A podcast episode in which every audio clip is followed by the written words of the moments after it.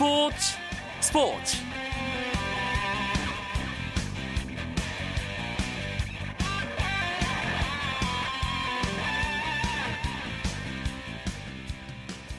(2015년) 새해 첫날 인사드립니다 안녕하십니까 스포츠 스포츠 아나운서 이광용입니다 올 한해도 저희 스포츠 스포츠는 스포츠의 즐거움과 깊이 있는 스포츠 소식을 전달하기 위해 더 노력하겠습니다. 앞으로도 많은 사랑과 청취 부탁드리겠습니다. 오늘은 스포츠 스포츠 새해 첫날을 맞아 신년 특집으로 준비했습니다. 10개 구단으로 새로운 시작을 알리는 2015년 프로야구의 관전 포인트 짚어보고요. 더 치열한 후반기를 예고하는 해외 축구 소식, 그리고 2015년 굵직굵직한 축구 이벤트를 박찬하 축구 해설위원이 2015 축구 캘린더를 통해 짚어드립니다. 새해 첫날 스포츠 스포츠 지금 바로 시작합니다.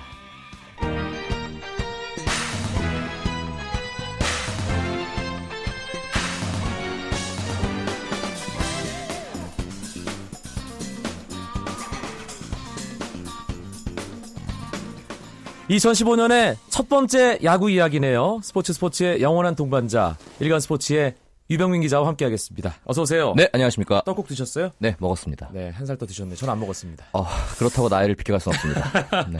예, 어, 프로야구 개막 100일 안 남은 건 다들 알고 계시고 날짜를 네. 열심히 세고 계실 겁니다. 90일 네. 정도 남았는데 프로야구 개막 기다리는 팬들이 상당히 많습니다. 특히 한화 팬들의 기대는 그 어느 때보다 클 것 같아요. 네, 그렇습니다. 뭐 벌써부터 인터넷 온라인에서는 뭐 한화 팬들이 여러 가지 자기들의 가상 시나리오를 막 쓰면서 이렇게 좀 기대를 하는 모습인데요. 어느 정도나 기대하고 있나요? 일단 4강을 갈 거라고 많은 팬들이 확신을 하고 있습니다. 일단 최근 2년 동안 FA를 5명이나 영입을 했고요. 또 가장 큰 전력 보강은 아무래도 김성 감독이 돌아왔다는 게 가장 큰 요인인 것 같습니다. 음, 사실 한화 최근 성적만 보면 탈꼴찌만 해도 성공일 것 같은데 그렇죠. 김성은 감독 복귀 효과가 정말 대단하긴 대단합니다. 네, 그렇습니다. 일단 김성 감 독하면 일단 지략으로 되게 유명하지 않습니까? 여유 있는 상황에서도 끝까지 선수들을 다 활용을 하면서 상대에게 여유를 주지 않는 그런 틈을 보이지 않는 야구를 하는데 하나 팬들이 그동안 그런 야구에 약간 갈망을 했던 것 같아요. 네. 상대를 확실하게 제압할 수 있는 그런 야구를 좀 원했던 것 같은데 특히 지금 올해 같은 경우 아니, 지난해 작년에 한화가 팀 평균 자책점이 6.35로 가장 나빴습니다.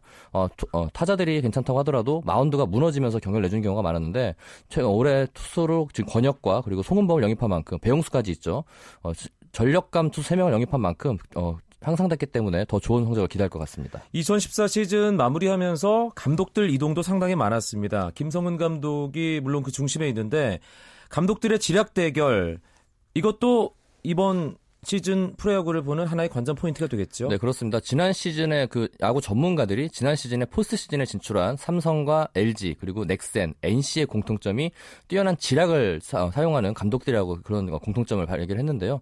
그렇기 때문에 여기서 김성근 감독이 추가된 만큼 돌아온 만큼 더욱더 감독들의 지략 대결이 어, 보일 것으로 보입니다. 지난 시즌에 삼성 라이온즈가 사상 처음이죠. 네. 사실 쉽게 깨지기 힘든 기록일 것 같은데 4년 연속 통합 우승. 올해도 삼성 라이온즈의 독주가 계속될지도 궁금합니다. 일단 전문가들은 삼성의 그 독주를 좀 많이 예상을 하고 있습니다. 비록 배영수가 권역이 빠졌지만 그걸 대체할 자원들이 충분히 많이 있다는 게 지금 평가고요. 특히 삼성 같은 경우에는 정말 그 2군의 육성이 정말 잘 됐기 때문에 그 구멍이 보이지 않도록 좀 잘잘 메울 것으로 보이는데 유중일 감독은 일단 두 가지 키를 꼽았습니다. 이승엽 선수가 어, 지난해처럼 더 좋은 모습 보여줘야 되고 또 하나가 임창용 선수를 얘기를 했는데 네. 임창용 선수가 우리 나이로 마흔이 됐습니다. 이승엽 선수와 임창용 선수가 나란히 마흔 살이 됐습니다. 그렇죠. 네. 그렇기 때문에 이승엽 선수는 타자기 때문에 어느 정도 컨디션 관리가 가능하고 체력적인 비축이 가능하지만 임창용 선수는 마무리 투수라는 점에서 굉장히 좀 체력이 좀 버거울 것으로 보이기 때문에 스프링 캠프에서 안지만 선수와 임창용 선수를 놓고서는 테스트를 하고서 마무리를 결정하겠다고 얘기했습니다. 그렇군요.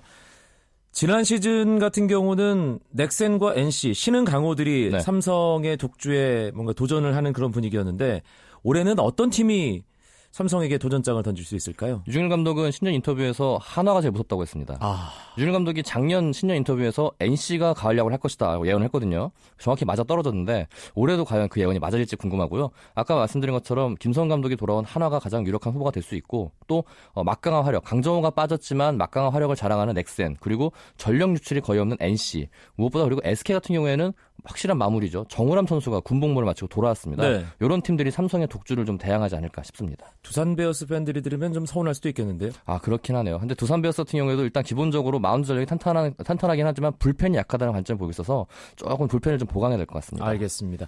강정호 선수가 메이저리그로 가게 됐습니다. 이제 대한민국 최고의 유격수가 그렇죠. 한국 야구를 잠시 떠났기. 때문에 네. 과연 그 뒤를 이어받을 유격수 최고의 1인자 계보 누가 있게 될지 야구 커뮤니티에서 논쟁이 상당히 뜨겁다면서요. 그렇죠. 강정호 선수의 별명이 뭔지 아십니까? 패션왕 아닌가요? 비슷한데요. 평화왕입니다. 왜냐하면 모든 적수가 없기 때문에 평화롭게 타이틀을 따갔기 때문에 예. 올해 같은 경우에도 골든글러브에서 압도적인 표로 표를 얻으면서 골든글러브를 따갔는데 이게 경쟁을 허용하지 않고 않는 거죠. 예. 예. 그런 으로 정말 누구의 도전도 쉽게 허락하지 않고 맞습니다. 독보적인 실력을 자랑했는데 네. 지금 제가 10개 구단의 유격수를 한번 추려봤어요. 근데 강정호 선수에 대적할 선수는 아직 없고 비슷비슷한 선수가 많습니다. 일단 삼성의 김상수 선수라든지 또 LG의 오지환 그리고 뭐 로- 어, 두산의 김재호, 롯데의 문규현 또 KT로 돌아가 박기혁 선수 정도가 좀 약간 한 자리를 놓고 좀 싸우지 않을까 싶습니다. 알겠습니다. 신생팀 KT의 이야기도 빼놓을 수가 없습니다. 2015년 프로야구 사상 최초로 10개 구단 체제로 네. 시즌을 시작하게 되는데 바로 앞에 아, 이, 어, 새로운 구단으로 이제 프로야구에 선을 보인 팀이 NC 다이노스잖아요. 그렇죠. NC의 성공이 KT에게는 희망이 되지만 어마어마한 부담으로도 작용할 수 있어요. 조보영 감독 같은 경우에는 희망보다는 부담을 계속 얘기하면서 계속 약간 엄살을 피우는 모습인데요. 일단 전문가들은 KT가 NC의 데뷔 첫 해인 2013년만큼의 성적은 힘들 거라고 예상을 하고 있습니다. 당시에 7위 했었죠. 네, 7위를 했었죠. NC가 그 당시에 어, 개막하자마자 7연패를 당한 뒤에 첫 승을 거뒀거든요. 7.8기 끝에 승을 거뒀는데 KT는 이보다 더 오래 걸리지 않을까. 특히 초반 롯데와의 경기에서 피- 어, 연패에 빠지기 시작하면은 걷잡을 수 없이 빠질 것 같다는 걸 전문가 예상인데요. 일단 NC 같은 경우에는 공격력 위주의 선수 구성을 많이 했습니다. 하지만 KT 같은 경우에 올해 같은 경우에 보면은 수비력 위주의 선수 구성을 했거든요. 네. 그렇기 때문에 여기서 만약에 수비에서 또 균열이 생긴다. 그러면 공격도 부족한 상황인 만큼 좀 어려운 상황이 되지 않을까 싶습니다. 사실 야구는 다른 팀보다 점수를 한 점이라도 더 내야 이기는 경기잖아요. 그렇죠. 예. 그리고 2014 시즌을 통해서 한국 야구가 뭔가 좀 점수를 많이 내는 팀이 이기는 야구가 됐기 때문에 네. 지금 유병민 기자가 지적하신 부분은 KT에게 뭔가 부담스러울 수 있겠네요. 아무래도 그럴 수 있고요. 일단은 지금 그 선수협 규정이 바뀌면서 지금 KT 같은 경우에는 단체 훈련이 전혀 안 되고 있습니다. 신인 선수들만 지금 구단이 관리하고 있는데 네. 그렇게 되면은 지금 새로 20인의 보호 선수를 영입한 선수들과 FA 선수들 이런 주축되는 전력들이 손발을 맞출 시간은 두 달밖에 되지 않기 때문에 조병 감독이 이 점을 약간 우려하고 있습니다. 음. 10개 구단 판이 커졌습니다. 네. 선수도 그만큼 많아졌고 챙겨야 할 예, 그런 일들 팬들도 우리 기자들도 또 모든 관계자들 많아졌는데 네. 주목해 볼 만한 선수도 그렇기 때문에 좀 더 많지 않을까 싶은데요. 일단 뭐 앞서 말씀하셨지만 내년 시즌 경기가 10개 구단 되면서 늘어났거든요. 그렇기 때문에 기록이 좀 더 다양하게 풍성하게 신기록이 경신될 것 같은데요. 오- 어, 작년에 성근찬 선수가 프로야구상 처음으로 200안 돌파를 했는데 이 기록을 본인이 또 깰 것인가 201안타를 넘게 칠 것인가 좀 기대가 되고요. 일단 지난 시즌 경기 수는 128 128경기였는데 네. 이번 시즌은 144 경기니까 네, 그렇습니다. 16 경기가 증가되는 거잖아요. 네, 그렇죠. 그러니까 본인 기록을 페이스를 유지한다면 충분히 깰 수가 있고요. 또 박병호 선수가 2003년 이승엽 선수에 이어서 56호 홈런을 돌파할 것인가 이것도 관심이 모아지고 있고 내심 60호까지도 기대하는 팬들이 있을 것 같은데. 그렇죠. 또 경기 수가 그만큼 늘어났기 때문에 가능할 것 같고 박병호 선수가 워낙 몰아치기를 잘하기 때문에 더 그 점도 기대가 되는 것 같습니다. 여기에 또 작년 올해 오늘 이제 SK 의 이재영 선수와 나주환 선수가 SK와 계약을 하면서 FA 시장이 종료가 됐는데 600억이 넘는 돈잔치가 열렸습니다. 이렇게 돈을 많이 받은 FA 선수들이 또 어떤 활약을 펼칠지 특히 투수에서 가장 많은 돈을 받은 두산으로 이적한 장원유 선수가 어떤 모습 보일지가 또 관심이 모아지고 있습니다. 알겠습니다. 2014년, 2010, 2013년과 2014년은 프로야구 구단 수가 홀수였습니다. 네. 그렇기 때문에 어, 4경기만 치러지고 한 팀은 쉬었는데 이제 짝이 맞게 됐어요. 네. 2015 시즌 10개 구단 체제 일정이 어떻게 되나요? 네, 일단 프로야구는 오는 3월 28일 날 개막해서 9월 중순까지 6개월 동안 장정에 돌입을 합니다. 팀당 말씀하신 것처럼 144경기를 치르고요. 팀간 16차전씩 총 720경기가 편성이 됐습니다. 어, 개막 원정에 나선 5개 팀은 3월 31일부터 홈 3연전을 치르고요. 이때 신생팀 KT의 역사적인 첫 수원 홈 경기도 시작이 됩니다. 또 퓨처스 올스타전과 올스타전을 치르는 휴식기는 7월 17일 부터 19일 예정이 됐고요. 장소는, 장소는 정해지지 않았습니다. 경기 수가 늘어나면 아무래도 각 팀들 체력 관리 더 중요해지겠죠. 그렇죠. 아까 말씀하신 것처럼 어, 지난해와 재작년에는 휴식기가 있었기 때문에 4일 정도 쉬면서 체력을 비축할 수 있었는데 올해는 정말 말 그대로 강행군입니다. 144경기를 쉬지 않고 달려야 되기 때문에 어, 이 점에서 체력 관리가 중요할 것 같고요. 특히 KT나 NC 같이 선수층이 얇고 어, 신생 팀들 같은 경우에는 이런 장기 레이스에 좀 준비를 해야 될 것 같습니다. 그래서일까요? 1군 선수들 엔트리 등록 숫자가 확대되네요. 네, 일단은 감독자 회의에서는 합의를 마쳤습니다. 어, 감독자 회의에서 감독들이 내년 시즌에 어, 엔트리를 늘려달라고 지금 건의를 한 상태인데요.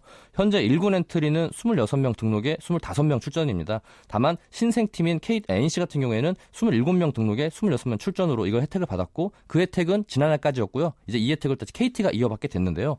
감독들은 이를 어, 기존의 26명에서 25명 출전을 27명에서 26명 출전으로 바꿔주길 지금 희망하고 하고 있고요. 이게 이제 이사회에 건의가 돼서 만약 바뀌게 되면은 내년 시즌부터 올, 올 시즌부터 적용이 될 것으로 보입니다. 그 한 병이 많은 차이를 불러오나 봐요. 그렇죠. 아무래도 이제 투수든 타, 어, 야수든 간에 운영할 수 있는 폭이 넓어지니까 어, 경기 후반부에 대타라든지 아니면 대주자 수비에서 여러 가지 작전에 전술적인 변화를 줄 수 있기 때문에 감독들은 굉장히 희망하고 있습니다. 2014 시즌에 프로야구 가장 달라진 부분은 합의 판정 그렇죠. 화면을 보면서 네. 판정에 이의를 제기할 수 있는 그런 부분이었는데 감독들이 이 기회를 좀 늘려달라 이런 요구를 했다면서요. 네, 작년에 합의 판정이 후반기에 처음 시작이 됐는데요. 어, 두 번의 기회가 있습니다. 다만 첫 번째 시도에서 성공을 했을 경우에 두 번째 기회가 요구하고요.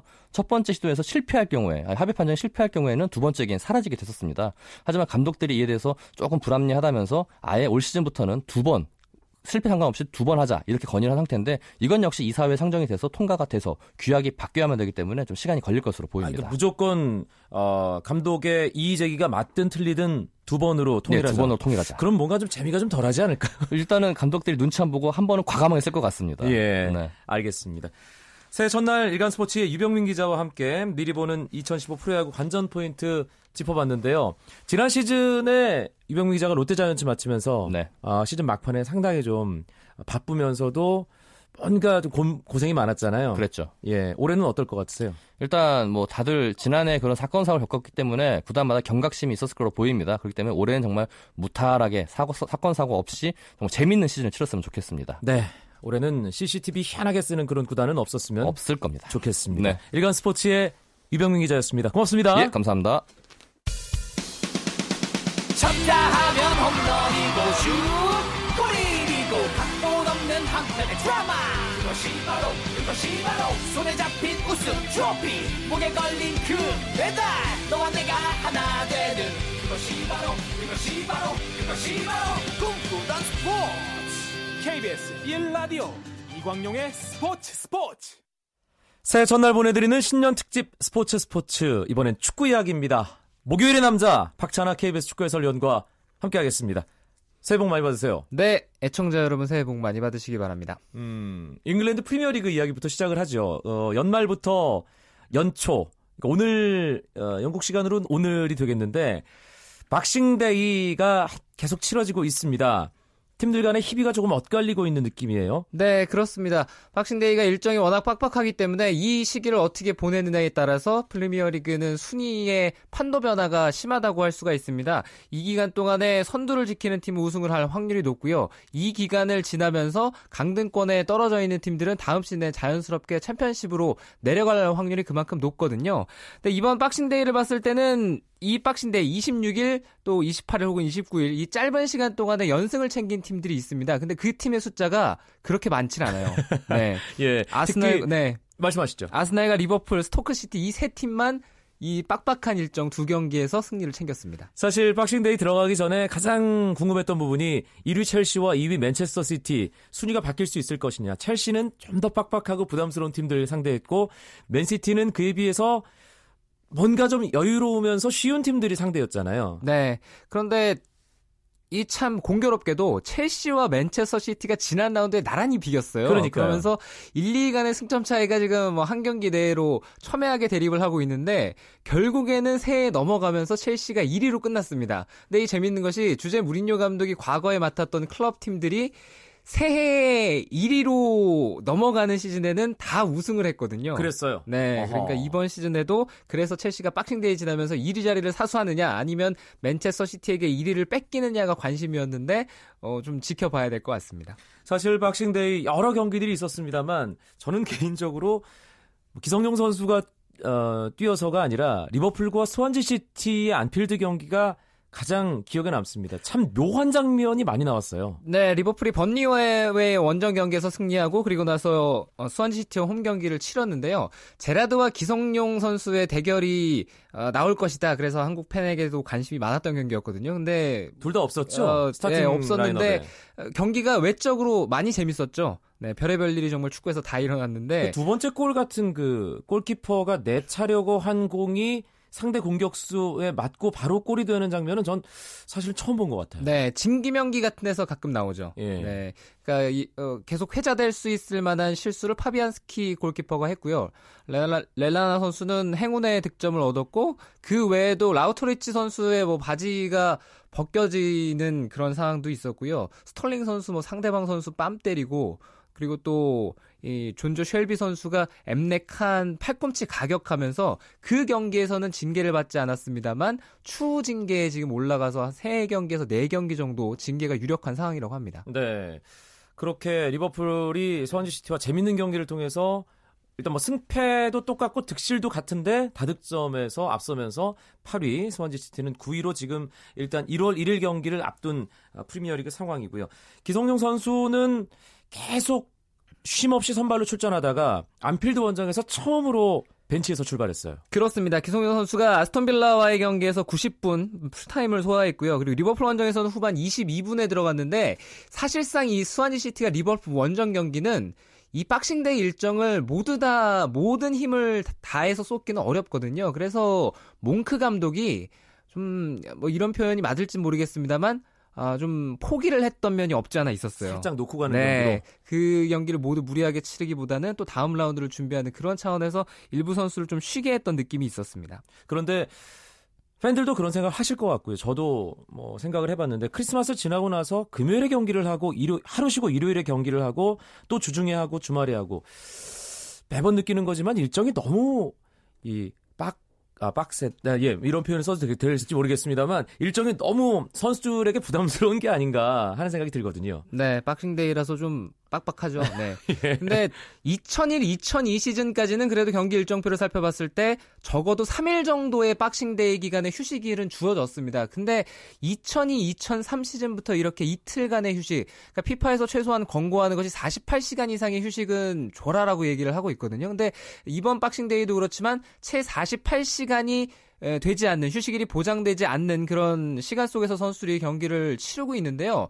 잉글랜드가 그렇습니다. 이 컵대회가 중간에 끼면서 이 지금 잉글랜드 같은 경우는 리그가 있고 FA컵이 있고 그리고 또 유럽 대항전 나가는 팀들이 유럽 대항전이 있고 그 가운데 또 리그컵이 있거든요. 그러니까 일정 자체를 맞추는 것이 무척 어렵습니다. 네. 그래서 그리고 또 박싱데이가 이렇게 많은 관심을 또 끌다 보니까 어, 사무국 쪽에서도 이 기간 동안에 적극적으로 뭔가를 하려는 움직임들이 있는 음. 것 같아요. 근데 한편으로는 선수들이 뭐 몰맨 소리를 하고 있지만 또 바꿔서 생각해 봤을 때는 그런 관심 덕분에 많은 돈을 받을 수 있으니까 잠깐은 좀 참고 넘어가야 될 것 같습니다. 네.